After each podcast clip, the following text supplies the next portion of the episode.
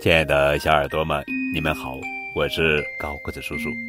今天要讲的绘本故事的名字叫做《第一次自己睡觉》，作者是祭祀明代文长谷川香子，图彭毅翻译。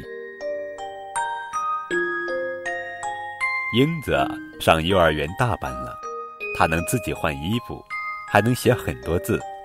跳绳能跳十下，圆辣椒和胡萝卜嘛，咬咬牙也能吃下去。尿床早就不尿了，英子完全长成了一个大孩子呢。身边的人都夸奖他说：“有一天，英子对妈妈说：‘我要练习一个人睡觉。’啊，你行吗？”妈妈有点担心。因为英子一向是没有妈妈陪就睡不着的。我说能行就能行，有好朋友陪着我的。英子唱着说，还咚咚的拍着胸脯。英子有好多喜欢的动物玩偶，我每天轮流搂着一个睡，就是上厕所也不会害怕了。狐狸、猫咪、小熊、兔子和企鹅。英子把要跟他一起睡觉的动物玩偶排好顺序，写成一个表，贴到了房间的墙上。然后，他又按照这个顺序表，让动物玩偶们一个个排队坐好。就这样，他真的开始每天努力一个人睡觉了。有一天晚上，从英子的房间里传来了奇怪的啪嗒啪嗒声。妈妈打开门，悄悄地朝里一看。英子抱着毛绒狐狸睡得正香，怪事儿，妈妈正要把门关上，玩具箱里的动物玩偶们开始吵嚷起来：“喂，别骑在我身上，你那么重！不怪我，我们本来排得好好的，就被这么扔进了玩具箱里。今天晚上轮到狐狸了吧？是的，那明天是谁？嗯，不知道。什么？这下可糟了！”动物玩偶们着急了，嘘，安静，别把英子给吵醒了。被英子搂在怀里的狐狸忽地坐了起来。英子做梦都说他好喜欢我，真可爱啊！狐狸得意地说。猫咪说：“我一直给英子当枕头，他说枕着我睡好舒服。”小熊说。噩梦里的怪物出来一个，我干掉一个。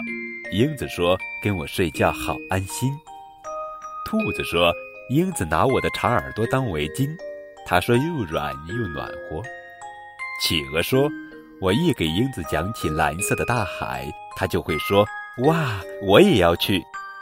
可现在睡觉的顺序全乱了，怎么办呢？他们一个个都快要急哭了。哎呀！都怪我不好。刚才妈妈看到动物玩偶一个个坐在地上，觉得奇怪，就一边嘟哝着：“英子这孩子怎么也不把它们收好。”一边把它们收到玩具箱里去了。对不起，对不起，我不知道是这么一回事。妈妈连忙跟动物玩偶们道歉。可是动物玩偶们一看到妈妈，就立刻闭上嘴不说话了。原来他能一个人睡觉。是因为有了你们的陪伴啊！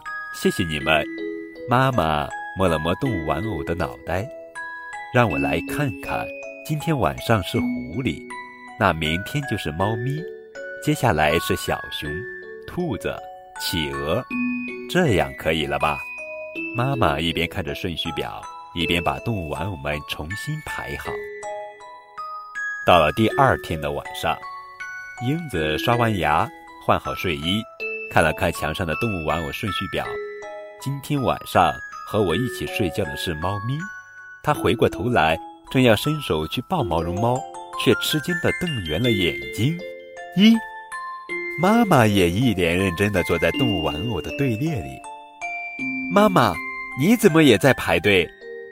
呵呵，把妈妈也排进来吧。为什么呀？因为妈妈也想和英子一起睡呀。哇，我最喜欢妈妈了，妈妈也最喜欢你呀。英子紧紧地抱住了妈妈，妈妈的眼睛闪着泪花。那今天晚上就轮到妈妈了。什么呀？明明轮到我了嘛！说话不算数。毛绒猫生气了似的抖动了一下胡须。猫咪也一起睡。听到这句话，猫咪松了一口气。其他动物玩偶的眼睛也都亮了起来，很开心似的跳动了一下。不过，妈妈和英子好像都没有看见。晚安。